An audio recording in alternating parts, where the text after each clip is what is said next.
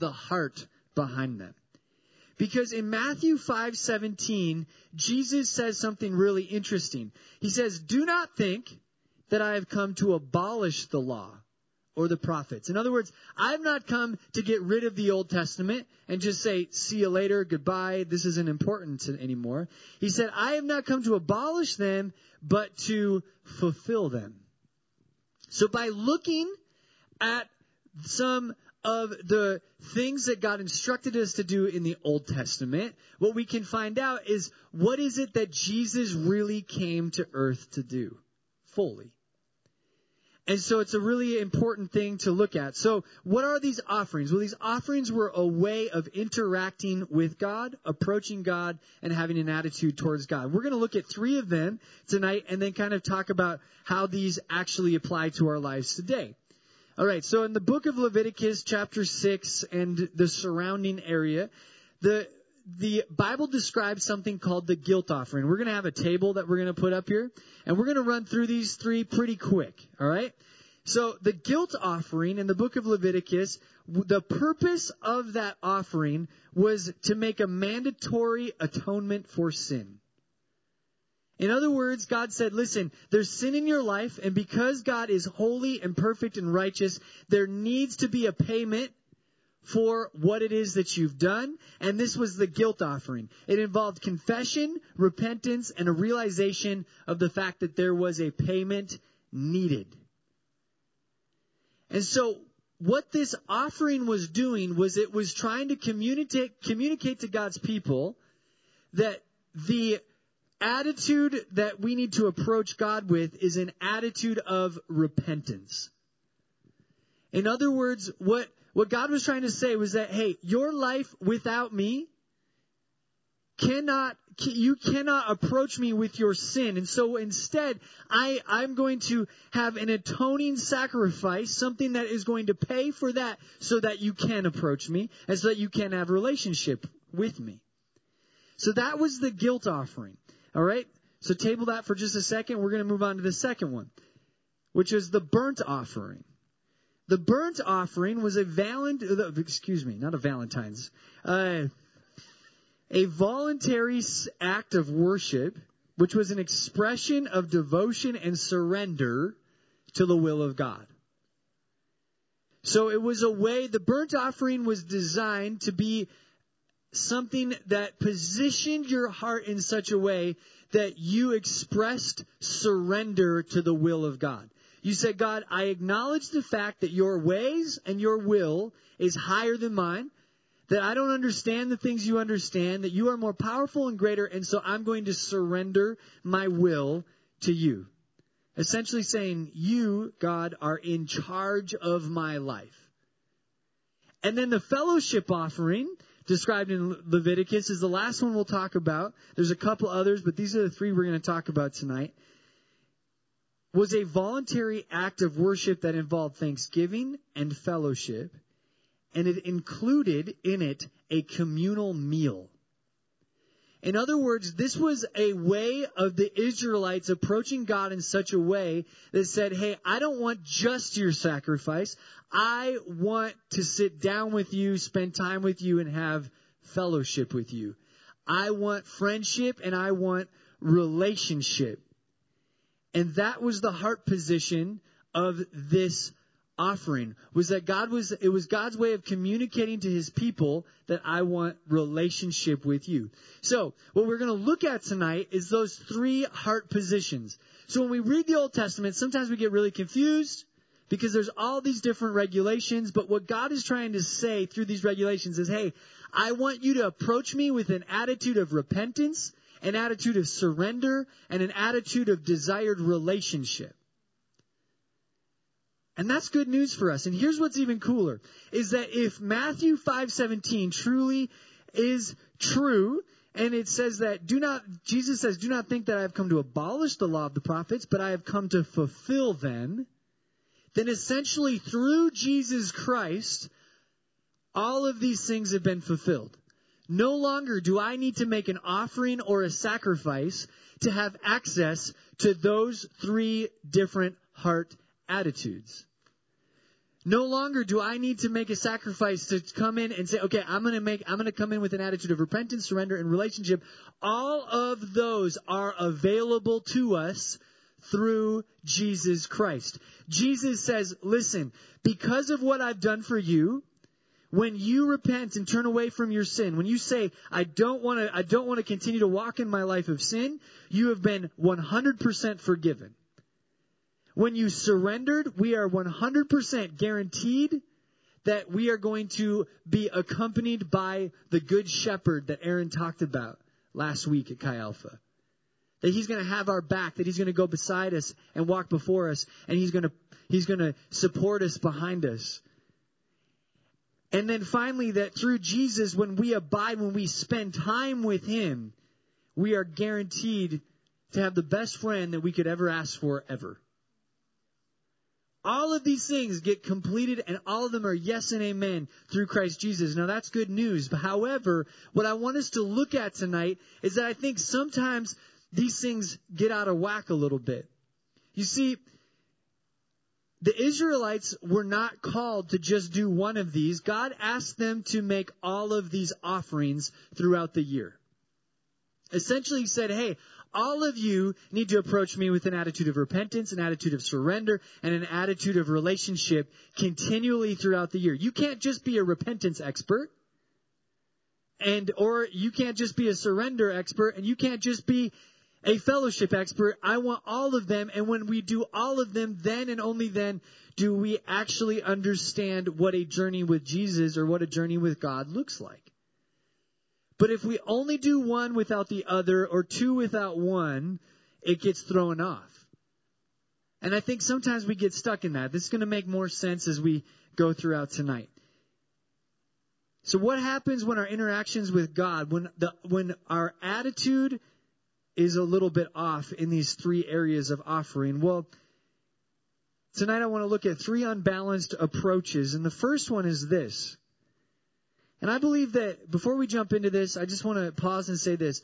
I want you, as we go through this tonight, to kind of examine your life and say, okay, which one of these can I most, most identify with? And there's going to be a few of these that are like, ooh, yeah, that's what I've been doing, and that's why maybe my perspective of God, or or that's what's been hanging me up in my journey with Him, or whatever else it is.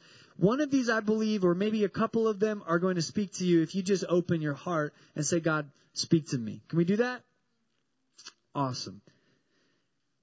First one is this, is that sometimes we, in our unbalanced approach, we come with a guilt offering but no fellowship offering. And I'm going to translate that for us so we don't get too confused, okay? And you can move to that next slide, Dylan. What I mean by this is that we see the regulations, but no relationship. We see the regulations, but we miss relationship. So we come to God with our guilt offering. We realize that we're guilty of things. We realize that my life is a little bit messed up. But see, you see, when we, when we only bring guilt offerings to God and we don't bring fellowship offerings to God, when we have an unbalanced diet in this, what we have felt is that we feel ashamed, we feel unworthy, we feel like we are constantly in trouble. For some of you, this makes sense. This is how you feel when you when people talk to you about the Lord, or when you come into Chi Alpha, or maybe even when you're around other Christians. You start to feel ashamed. You feel judged. You feel like, man, you think that I would, maybe you're here tonight, you think that you would never be fit for the service of the kingdom of God. You might be here tonight and you say, uh, I'm just not worthy to be in God's presence. You see, what God wants you to know is that yes, are we all guilty? Have all sinned and fallen short of the glory of God? Yes, we have. But the beautiful thing is, is God is not up there and just saying, ah, you should just feel ashamed of yourself because you're guilty, you're guilty, you're guilty, you're guilty. He says, no, no, yes, you are guilty, but guess what? Jesus came and He died for you. He filled that guilt. And now because of that, you can approach me and you can have relationship and you can have fellowship with me. It's not just the guilt offering, it's also the fellowship offering. And I believe that some of you in here maybe have not wanted to touch Christianity. You've not wanted to, uh, you've been frustrated with, with thinking of Christianity as rules. And God wants to say, no, no, no. Listen, that's been taken care of. I want you to, to turn away from that sin and I want you to walk away from that. And if you walk away from that, then we step into fellowship and we step into relationship. Maybe you're here tonight and you've gotten legalistic in your approach to your walk with Jesus. You feel like you're just going through the motions. Or maybe you're here tonight and you're frustrated because you don't necessarily understand the why. There's this thing that, that you read in scripture or somebody told you to do and, and, and you don't understand the why behind the rule. You don't understand the why behind the command in scripture. You're like, well, that's silly. Why would I do that? That doesn't make sense. And what God is asking you to do tonight is He's saying, listen, my friend, my child, my daughter, my son, if you would come into fellowship and relationship with me, then maybe through relationship you would start to understand the why behind this thing that I have commanded you to do. But you see, when it gets off, pretty soon we start to get discouraged and we start to feel distance from God. So maybe that one relates to you, maybe it doesn't. But the second one that I want to talk about, the second unbalanced perspective is that when we come with guilt offering but no burnt offering. What do I mean by this? Is that translated, we, we desire freedom without surrender. How this applies to our lives, I believe, is that I think sometimes we can be walking through life and we can become sick of the consequences of our sin. Our sin is caught up with us. We have pain. We're carrying hurt. We're carrying issues. We're carrying addictions. We're carrying all of these things. And we want to get rid of them. We know that it's not healthy and we know it's causing us pain. We know it's weighing us down. But the problem is, is that we've not brought that burnt offering before the Lord. We've not brought our surrender before the Lord. So what we have is we say, man, I'm sick of the consequences of my sin, but I'm not willing to let go of control of my life and give control of my life totally to Jesus. I see this happen so often in people's lives. We hate when bad things happen, but we still aren't willing to put ourselves in a position of total surrender. And what it leads to is cycles in our lives. Maybe this sounds familiar to you. That you've promised God 700 times that you will never do something again. I'll never do this, I'll never do this, I'll never do this. But when He asks you to let go of something that leads you into that temptation, we're not willing to let it go. An example of this would be I, I watch people all the time. They we we get in these cycles in our lives. I don't know, maybe you know somebody or maybe this is you that you've seen you you date the same type of guy over and over and over again. Or you date the same type of girl over and over and over again. And it always ends badly. And you can't figure out necessarily why. Well, the reason is, is for whatever reason, we're looking for wholeness and completeness in somebody else that's very broken. And because we have not let the Lord heal our brokenness, when we then we take matters into our own hands and we say, God, I'm just, or we just say, I'm just going to go and I'm going to fill this brokenness with an individual. And we start to make the same mistake over and over and over again. Why? Because we're sick of the consequences of our sin and we know something needs to change, but I'm not willing to let go of my need for a relationship and I'm not willing to give control over to God and say, God, maybe I should start doing relationships the way you have asked me to start doing relationships. And maybe I need to trust you that if I follow you, that you will ha- prepare somebody for me that's going to come into my life. And you have prepared a you're preparing a spouse even now that is going to far exceed any of my expectations or wildest dreams. But because we're not willing to surrender we want God to take care of the consequences of our sins. We want freedom without surrender. It doesn't make sense. Same thing. Uh, I, I, watch a lot of people with uh, with. Uh, if, if, it's okay, we're to get real in here tonight. Okay, we, I've watched a lot of people with porn addictions. They want it, they know that they need to get rid of this. They know it's causing damage in their life. They want it, they want to be rid of it. And so they ask God for freedom, the freedom, freedom, freedom. But when it comes to surrender, they're not willing to take the necessary steps to remove some of those obstacles in their life. And so when someone says, well, you know, you could put a filter on your phone and on your computer, or you could just get rid of your computer and use a campus computer. Oh, no, no, no, no, I cannot do that. I cannot do that. I, there's just, there's just no way that I could ever give that up. And, and they think, well, I'm going to beat it. I'm going to beat it. I'm going to beat it. But when in reality, what Jesus might be asking you to do is to say, okay, if you want freedom, then I also need you to surrender a few things. And if you're willing to surrender, then and only then are we going to be able to walk in freedom. So if we're coming to God with a guilt offering wanting freedom, but we're not willing to surrender, we're going to grow frustrated. And those cycles eventually lead to burnout. We eventually just say, ah, I guess this is just how it's always going to be. And it doesn't have to be that for you. But sometimes it just takes a little bit of surrender from us. God can take a little bit of surrender and do the miraculous with it in our lives.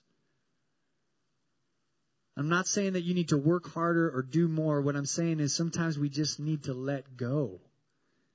And that's where our freedom is waiting. And the third one that I want to talk about tonight is this unbalanced approach when we come for a fellowship offering but refuse the guilt or burnt offering. In other words, we desire relationship with no desire for change or submission. This is similar to the second point, but a little bit different. When we come to God wanting relationship, but we have no desire for change or submission, it's essentially telling God we want all the perks, we want all the imagery, and we want all of the good feelings that come from following Jesus, but I still want to be in charge and I still want to call the shots. And I got news for you guys. It doesn't work. Because what ends up happening is deception. And we, we think that God's in charge of our lives, but really, we are still in charge. And we've come to, and we maybe even declare it, yes, I'm a Christian, yes, I'm a follower of Jesus, but we've never positioned our heart in an attitude of repentance and surrender. And so the person that's still in the driver's seat of your life is you. And last time I checked, you and I make very terrible gods. And we are very, very bad steerers of our car. We're very bad captains of our ships, of our lives. You and I included. We mess things up. We're humans. We're fallen. We are not perfect.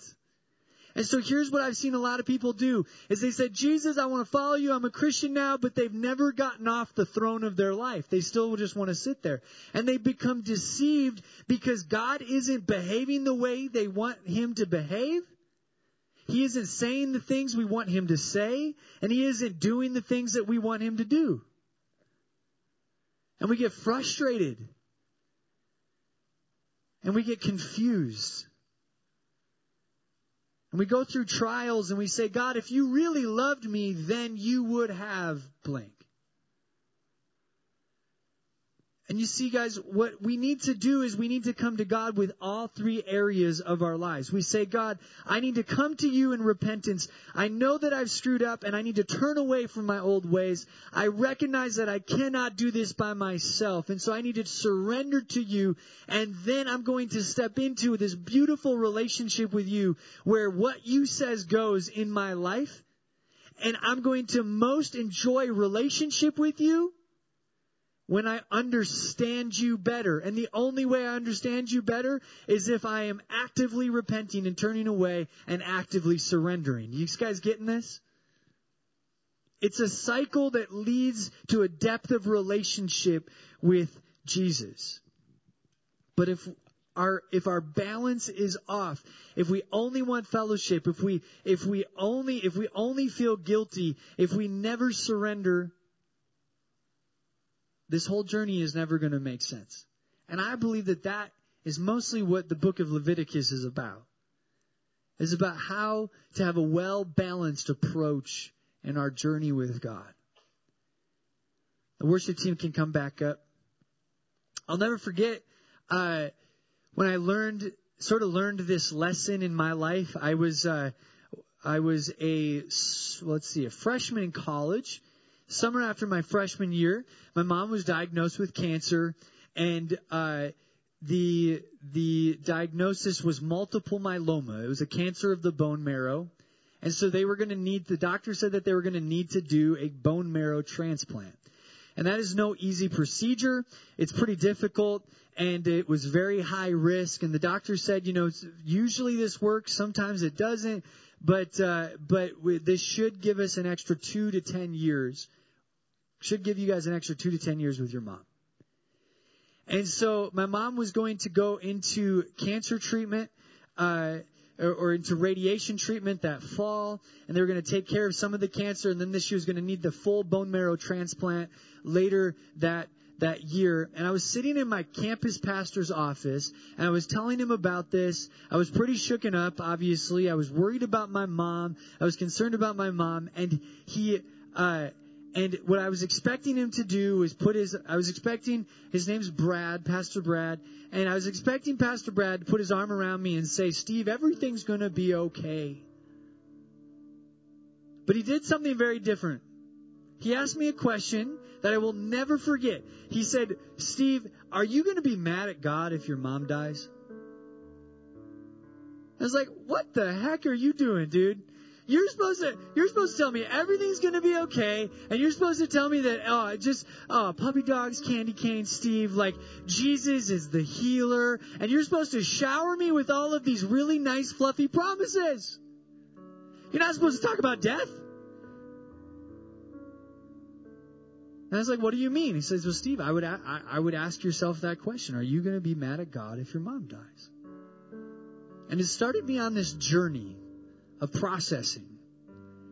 And I started to realize, God, am I just following you because I really enjoy fellowship? And I really enjoy all the perks and the feel goods? Because what Brad knew was that if that was what my foundation of faith was built upon, that when a storm came, it was not going to stand. And what Brad wanted to make sure was that Steve's foundation with Christ was not built on whether things were going good in his life, but were built on an attitude of repentance and surrender that led to fellowship, so that no matter what I was walking through, no matter what I was facing, I understood that I was nothing without God, that I was completely surrendered to His will, and that my fellowship with Him was not contingent upon circumstance. It was contingent upon the promises that He has that He will never leave me and never forsake me, despite what I was walking through. And you see, if we get unbalanced in this, I believe what happens is that we have feel good faith. We have a, a faith that is quite shallow because what happens is, is we serve God when and only when it's convenient for us. The reality is, is that Jesus' followers, his original disciples, the 12 dudes that walked around with him, those 11 guys that ended up going out and sharing his faith with sharing the sharing the gospel with the world. all of those guys ended up dead or exiled directly because of the fact that they were preaching the gospel. And the reason I think that's obviously significant is because they knew God, they performed great miracles, they did all of these things, right? But you see, what they maintained was not just an attitude of fellowship. God, we love being with you, which is great. They maintained an attitude of repentance and surrender as well that said, God, no matter what, no matter what you call us to, no matter what we're walking through, we are going to serve you until the very end of my days. You see, men and women of God that have an attitude of repentance, an attitude of surrender, and an attitude of fellowship, they're the ones that do incredible things for God's kingdom. They're the ones that weather every storm. They're the ones that boldly go where other Christians would never be daring enough to go. If you bow your heads and close your eyes, I want to give us a chance to respond to this tonight. I don't know where you fall, what offerings you've been missing in your life, but if you're here tonight and you're part of that first group, it's been all guilt for you. Guilt, guilt, guilt. You feel guilty all the time and you just need some fellowship with God. You say, ah, Jesus, I, I want to accept your forgiveness and actually receive your forgiveness and actually just step into relationship and confidence before you. If that's you tonight, I just want you to spend time talking to Jesus about that in these next few moments as we worship. If you're here tonight, you say, Yeah, that I need to surrender. I've wanted God to take away my pain and take away my hurt, but I've been not willing to change a thing. If that's you tonight, we would love to pray with you for courage and strength to be able to, to say, to say, I'm going to surrender this area of my life to Jesus tonight. We're going to be in the back to pray for you for that. And if you're in that third category, we would love to pray for you as well. But I need to ask this question. If you're here tonight and you do not have a personal relationship with Jesus, He's not done that completed work in your life. Or maybe you've had a relationship with Him in the past and it's long since grown cold and stagnant. And tonight you would like to say, Jesus, I want to make you, I want to put you in charge of my life and I'm placing my trust in you for my salvation, for the forgiveness of my soul. If that's you tonight, you want to make that decision to make Him in charge of your life, just raise a hand in here. Is that for anybody? Okay. Awesome. Anybody else? If you raise your hand to that question, I would love to chat with you after the service. I'll be in the back and I would love to share with you what that means and what those next steps are to following Jesus. But if you raise your hand to that question, I'm going to ask that you pray in your heart. Just repeat this prayer in your own way, in your own heart. Dear Heavenly Father, I realize my sin has separated me from you. But tonight, I'm accepting your forgiveness that you made available to me through dying for me on the cross. I am turning away from my old ways and asking for strength to live for you for the rest of my life.